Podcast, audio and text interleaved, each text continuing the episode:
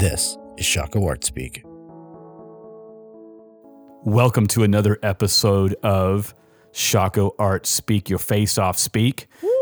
Um, we're at it again with another of our, I think this is episode three Yeah. of our mini series on grant writing, where Dr. Snacksmell is carefully walking us through, like a surgeon, many of the most important aspects of of getting a grant. And then I'm like, um, what's his name from Public Enemy? Flavor Flav. I come in with the hype commentary. You know what I mean? Yeah, boy. Like if I'm, you I'm throwing bars in your hype, man. I'm not wearing a large clock, um, but I am I am uh, here uh, helping to facilitate this conversation. And so we want to jump back in. This is another one of our um, concise, brief episodes where uh, we we think it's critical to make sure that we're we're practical as much as lofty and you know and relevant and all of those things. We're trying to hit many targets, so uh, we really care about this stuff. And so, what do you got for us today, Doctor Blackwell? Well, the first, uh, you know, the first date that we did, uh, kind of started to chart out some of the terrain because uh, my assumption is that the majority of people uh, are like ourselves, that they either have written few grants and have maybe been turned down for most of Just to be clear, you didn't say Hugh Grant. no, I'm, Okay. Uh, I mean, he's a national treasure. My two favorite grants, I right? said it last or first episode, is Cary Grant and Hugh Grant. I mean, I mean, yeah, it, it'd be hard to find better ones. yeah, I agree. So with that, like it, you're either maybe haven't been as successful with it as you want, uh, or you're a student and maybe you're starting out. You've never done it uh, early in your career. Um, but whatever the case is, I know from my experience, at least, my experience has been that this was not a conversation that I ever really got to have. It was more of a uh, you'll learn it as you go. Good luck, um, and see how it happens. And then you just beg and plead for the tid- tidbits of information you could get from folks. So we got eight more things about how you can build a proposal. We'll go through those. And so the first one goes back to what we talked about last episode with writing, but it is write a draft. All right. So as you get past just practicing your writing, like we talked about in the last episode, you want to get to a place where you're actually doing the writing. Write a draft as they have uh, suggested you do it. If you start with an outline and then bring some stuff into it and write a draft, make sure it's a draft. Do not enter this with the headspace thinking that the first thing you write is going to be your final. You have to start with a draft. Yeah, I would just say, so where you you hear redundancy, is because there needs to be there's more to double down on, and and we need the clarity. So there's there's a couple places where we're we're hitting at similar things, but we want to really double down on it because these are some of those uh, key benchmarks that need to be hit well. And so when you hear redundancy, under, understand that that's that's by intention. Yeah. a lot of things need to be heard uh, double time with clarity, and there's actually so much to say. You've got to say it in in, in multiple segments. So Right. really singling out and understanding categorically what a draft is changes your expectations and your psychology towards the drafting um, because you're not expecting it to be the thing you propose. So it's it functions differently in the equation. Yeah, and every I mean every grant is going to be its own thing. Like it's going to ask for its own specific details, it's going to have its own direction and its own inclination towards what they want you to provide. But every grant is also going to be extremely similar because the narratives and the proposals they're asking for are going to want to have the same sorts of things. Uh, you'll want to make sure that what you're doing is speaking clearly and concisely. This is not this is not art critique discussion, right? This is very much like are you talking to somebody about your art in a way that they might understand? This is where we get into some of the things that people talk about in writing, where it's like your audience should always be somebody of an eighth grade education. That's the way you should talk. If you can't explain your project to an eighth grader, then your grant proposal is probably not clear. And if you think that that's not true, I was in a show in a museum and my artist statement was rejected because it was written at a rating of 22, which was like, um, you know, where I'm at. I'm at post college. I've, you know, uh, so it was putting me in the, uh, at, you know, extra college degree category. And they were like, our average reader is about seventh grade. Yeah. And so they literally were like, "You're," and I was like, "My statement is simple." They're like, "It's not," and I, it was it was uh, shocking to me. I I really was troubled by this, but it's it's it's true. And, and it's very, very important, right? That clearness, that concision, uh, that just the, the clarity that you write with is going to be hugely influential as to whether or not that committee wants to continue reading past those first couple paragraphs. Uh, if it's not clear at the beginning, they're just going to say, I have no clue. Let's move on to the next one. We've Yeah. got a whole bunch of people that we need to talk about. Um, with this draft, you also want to avoid obvious things. They know that you're an artist. They know that you need this money. All right. You don't need to repeat those things, right? That's why you're applying. Okay.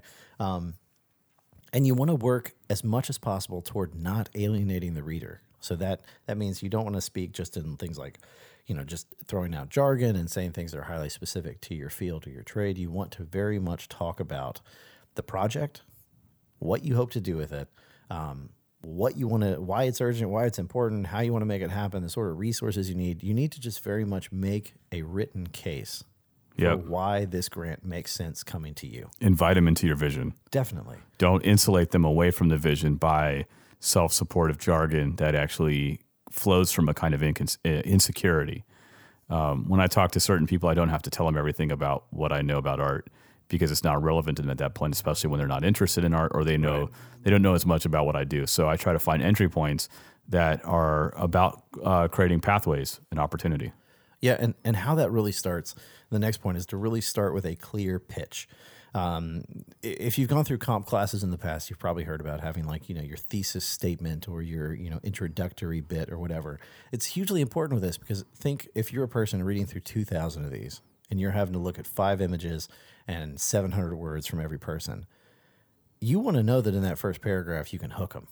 You don't have a whole lot of time. So with your pitch, what you want to do is you want to make sure that you've got two or three sentences, maximum three sentences, where your the entirety of your project is planned out. Using this grant, I will be doing this project in this way and will be exhibiting it at this place at this time. Mm-hmm. Boom! You've told me everything I need to know, and then you just flesh it then out. you flesh below. it out as your thesis. I always start every grant I write with the word "bam," and then I say space, space, space, space, space, colon, colon, colon, colon, colon, colon, lol. Do I have your attention now? Which is funny because the next uh, the next thing that we want to do talk that. about is to use appropriate style. so it's a perfect segue into that because uh, what we want to do, you know, is we do want to uh, have this be approachable language. We do want it to be something that works well, but you also want to make sure that like you're talking to folks who are going to write you a check. You're talking to people who. Uh, like we mentioned in the last episode, uh, may be representing a family that has put forth a large amount of money to create an endowment to enable the work of artists. So we have to use that appropriate style, which is again that you know clarity, concision, uh, consistency, those sort of things. Uh, but you also always speak in the future tense. This is a project you are going to do in the future. You will do this, right? It's not. We don't need to talk about the past or the present. Keep all of that tensing the same use concrete terms about things. Um, and one thing that is really uh, problematic, I think, when we talk about appropriate style, is uh, when people use a whole lot of qualifiers. So they'll say things like, "If I get this grant, I will." Yeah, Like, passive no, voice. No, no, no, don't do that. Like, Yeah, just don't straight be- up. I will. That's right. Don't be pass, passive voice is really problematic and apologetic and qualifying and and, uh, and I might be jumping around, but also you want to tell people why it matters. Know why this project will matter. Yes. I will do this because it will do this. That's big. Most people can't do that, by the way. They can't tell you why it matters per se. They can only give you jargon that reinforces um, sort of steady uh, status quo ideas. And there's no there's no shame in, in speaking strongly about your work. Right, If you believe your work is good enough to get this grant that you're applying for, then you should believe it's good enough to say things of a strong nature like, "I am doing this project because it does this thing." It enables this thing in the community. It helps people see themselves in a new way. It helps uh, enliven a space. It creates public discourse. Like, say that. Yes, you haven't done that project yet, so you don't necessarily know that that will be the case, but it is the intention behind the work you're doing. So use appropriate style to talk about your work with a strength and an integrity about what you know it can Yeah. do Yep. as an actuality. Definite articles. Yes, always. Definite articles. Um, you know, and when we talked about last episode that as you get into this, practice your writing before you really start doing the proposal. Um, we talked about having some friends you maybe bounce some ideas off of. So always, always, always use an editor, if not five. Have multiple people outside of your field read this stuff and tell you if they have any clue what you're talking and this is another argument for know and be known. You have to know some people and they have to know you. Just putting that out there. Yeah. And they don't have to be artists and designers. Have friends that don't know you as strictly an artist or designer. It's mm-hmm. wonderful. Yeah, and you know, and, and with that, it's not just about do you understand it, but also does this follow uh, the accepted structures and norms of the English language or whatever language you're submitting in?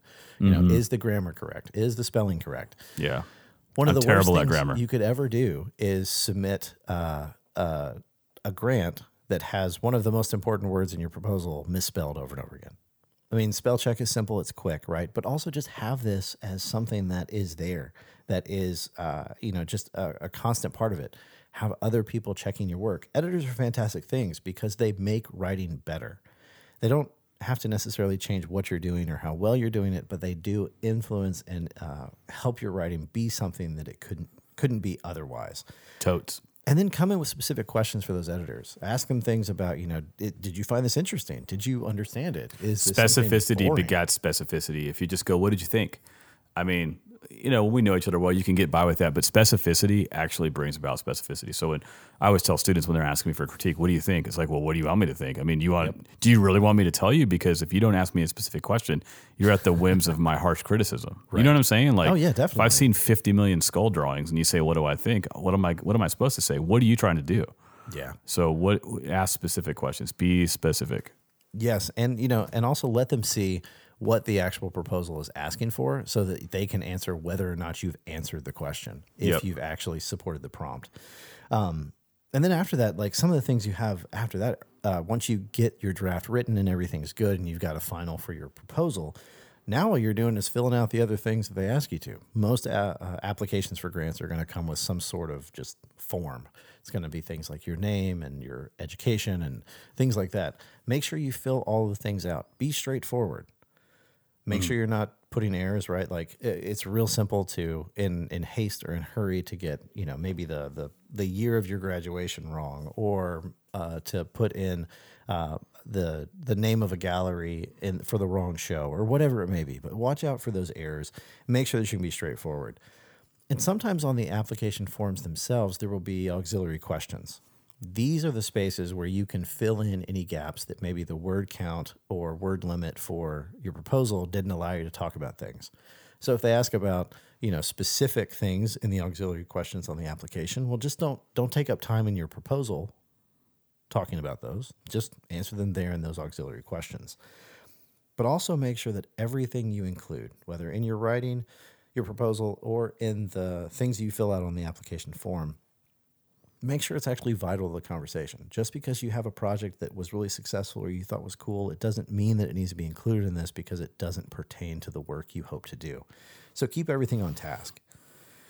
Uh, the next thing is you're going to have to have some sort of CV or a bio with most of these, and sometimes they ask for either. They say you know upload a CV or bio, regardless of you know what you prefer. Now, Yep. it's good to know some of the pros and cons with those. If you were just starting out, if you were new into your career as an artist, if you were a student, you probably do not want to submit a CV because your CV CV is going to look pretty thin. Uh, you know, you don't want a CV that just kind of has like two things on it, right? Mm-hmm. And you've probably felt this if you've, you know, you had to write that resume. Yeah, it's you're like getting a credit card with that, it?" and they're like, you can't get a credit card until you start a line of credit, and you're like, but I'm trying to. but this is what I'm trying to do. Exactly. Give me a chance. So that CV is not going to look super impressive if you don't have a whole lot to put on it. But you can make a really good bio statement of 100 to 200 words that can talk about your accomplishments and things like that that are go- is going to help you out. Mm-hmm. On the flip side of that, if you are later in your career, if you've got some experience, you've been doing this for a while, upload that CV because those 12, 15, 20, 30, 50 pages, sometimes I've seen of stuff, is going to be pretty impressive, right? People are going to see that and say, oh, they're actually doing stuff. And this proves that they can do stuff in the future. But don't lie on those things. Yeah, don't lie on those People things. lie on that stuff, man. It's bad. It's bad news. It is. That's all Like, I'll say. Don't It's like- overstate don't the things that you did, right? Yeah. Like if you were really good friends with the artist who showed in an exhibit and you helped him, you know, reposition a painting because he needed to step back and look at it, so you held it for him. Like you're not a gallerist, right? So keep the things within the boundaries, um, but make sure that uh, you're actually showing all the stuff that's pertinent. Um, and the last two that we have are pretty simple most grants are going to have some sort of uh, PDF download that you can print out that's going to be a checklist to make sure that you've done all the stuff. Or they'll have a spot when you go to submit that says, make sure you've done these eight things. Use that, like actually, like physically use it, like make check boxes and just check them off. Yeah, I mean, there's a there's a song about it. He's making a list, checking it twice. That's right. Seasonal Christmas song, sugar and spice. Granta Claus is coming to town. Granta Claus. Yeah. So he's watching. Gareth did Gareth, yeah, he sees you when you're writing. Gareth didn't know I was gonna do that. I like to throw Gareth curveballs. No, not at all. I idea. didn't have any clue that uh, Granta Claus was coming to town. Granta Claus. But use those checklists, right? I mean, use those checklists because they're hugely important. They help you make sure you haven't forgotten things. Mm-hmm. Because the last thing you want to do is have a 98% complete, fantastic, amazing grant proposal where you left out some of your stuff. Yeah, then you get, get Granta Claus gives you coal. That's right. Yeah. so make that checklist. And then the last thing is once you've submitted this, follow up. Oh yeah. Like, don't just sit there and be like, well, I've submitted. I'm going to twiddle my thumbs and see what's going on. Along with the dates and deadlines for grants to be submitted, most places will also tell you about what their funding cycle looks like. Mm-hmm. Grants submitted at March 15th will be reviewed in our biannual meeting Yep. on June 1st. People will be notified by June 15th. If it's June 17th and you haven't heard anything, Hold them accountable. yeah, say, hey, what's up? Yeah. You know, I was just wondering. Some places don't notify you of a negative response. Some places do. Yep. But it's not a problem. Nobody's going to get ticked off at you because you're trying to figure out what's going on. Yeah. So ask that question. If you're calling 24 7, that can get annoying. Yeah. But follow follow ups are reasonable. yeah, and the thing is, is like at any of those times, so you submit your work, you're following up with them. Like practice kindness. I mean, say thanks for the opportunity. You know, uh, I've I've heard horror stories of people that have not received grants, and they don't have any context for why they didn't receive the grant. But instead of seeking that out, practicing kindness in any respect, they'll just call up the organization and start reaming out the first person that answers the Right. You're not entitled to it. So you're never, I always say, don't, this sounds counterintuitive. Do not appeal to these kinds of things on the basis of what you think you're owed. right. Appeal to the authority of the one and, uh, so that you're, you're saying, I recognize taking up a little bit of your time. Um, I really appreciate whatever, whatever you could share with me. Um, if you would, would it be okay? Could, could I, I just want to, I know you're probably got a lot of people calling you right now. Is there any way you could tell me like where, where things are at in the grant process? And again, I appreciate whatever you can or cannot do. No, no big deal. You know, And I've never, I've never dealt with anybody for a grant that I've applied. Like, and this, you know, knock on wood. Hopefully, this doesn't change. But I've never dealt with anybody who was a jerk to me. Like, I've never called up an office or sent an email and gotten a really nasty response. I've never gotten something where I feel like I offended somebody by asking the questions. I've never gotten any of that. And so, it, you know, if you can have that kindness and just kind of step in and have a conscientiousness about yourself as well, where you say, you know, I, I you know, I'm, I'm an answer because I, I, you know, applied for this thing, but I'm not entitled to win it. Um, because here, here's the one thing about uh, that kindness, um, and I'm sure we'll get back to this in the next next episode as well. But you don't want to burn those bridges, right? Oh, I mean, yeah. you didn't get it this year, but maybe next year you do, and maybe people don't have short memories. So if there's something you did that was really inflammatory uh, in the way that you dealt with the organization in any way. Like you don't want to have that as a mark against you going into the next round of possible uh, grant funding. Well, yeah, and I would I would say the other thing I know from like you only live long enough one time to live long enough. so safe statement, but uh, people move around. So not only uh, might you rub someone the wrong way with one organization, you may down the road be applying to another organization that they are now working for. Yeah. The world is much smaller than we're tempted to think, and I don't care if you get isolated on a phone call or an email this kind of uh, attitude is not uh, seeking for the good of the other, and it can land in in their you know just a frustrating state for them, but also your your demise creatively because uh, people network, they know each other. Um, it's it's just I've lived it enough. It's really amazing and startling to realize like you could be talking to someone who's tied to like 10 different people you're going to know in the future Yeah. or that you currently know and don't realize or it's it's just um, more likely than not to be honest with you you know Oh, definitely. And I think it's, you can't can't state too much the importance of what you said about the world being small. Like you're applying for arts grants, and yeah, you may be able to search pages and pages and pages of them, but um, it's not as many as you may think. and the people involved are not as many as you may think. Yeah. Um, and they do talk. They have their you know conferences, and they've got their their groups they're a part of, and things like that. And they, I'm sure they're sh- swapping their war stories at the water cooler like everybody else Sure. does. and most everybody is a person Yes, most everybody. And uh, what I mean by that is, uh, bad days.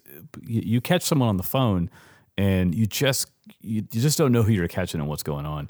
And so, erring on the side of charity and grace and, and gratitude is always a better go than entitlement and disgruntled and you know you owe me.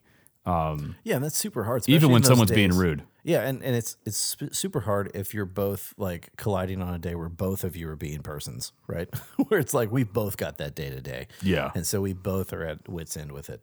Um, so uh, with this, like what we've done in the last two episodes is really come up with these 16 different ways that you can really look at uh, what are some guidelines for building that proposal and some things to keep you like on your toes. So Yep. it is develop an idea, start early with everything, check your eligibility for the grants that you're applying for, make sure your images that you submit are professional and that they're appropriate, prepare your files properly, practice your writing, uh, write that budget and get comfortable with it.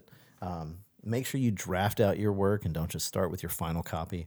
Um, have a clear pitch, use appropriate style, have an editor, fill out the forms properly, prepare the CV and bio, make a checklist, submit your stuff, and follow up. It's 16 steps that really, like, I never got told these 16 steps um, coming through even grad school, um, where we were expected to apply for grants as a part of some of the classes I took. Um, but I was never told how to do this. So it was a trial and error. Yeah. Um, so hopefully, And you're talking things- about you know, you- and you're talking about um, knowing that Granite Claus is watching. That's right, which you have to always keep in the back of your mind. Um, but these are things that I think can be hugely helpful. Um, so, in the next episode, what we're going to be talking about is okay, you've won the grant. Uh, now what? What do you do with it? How do you make sure it's successful? And how do you make sure it works for you?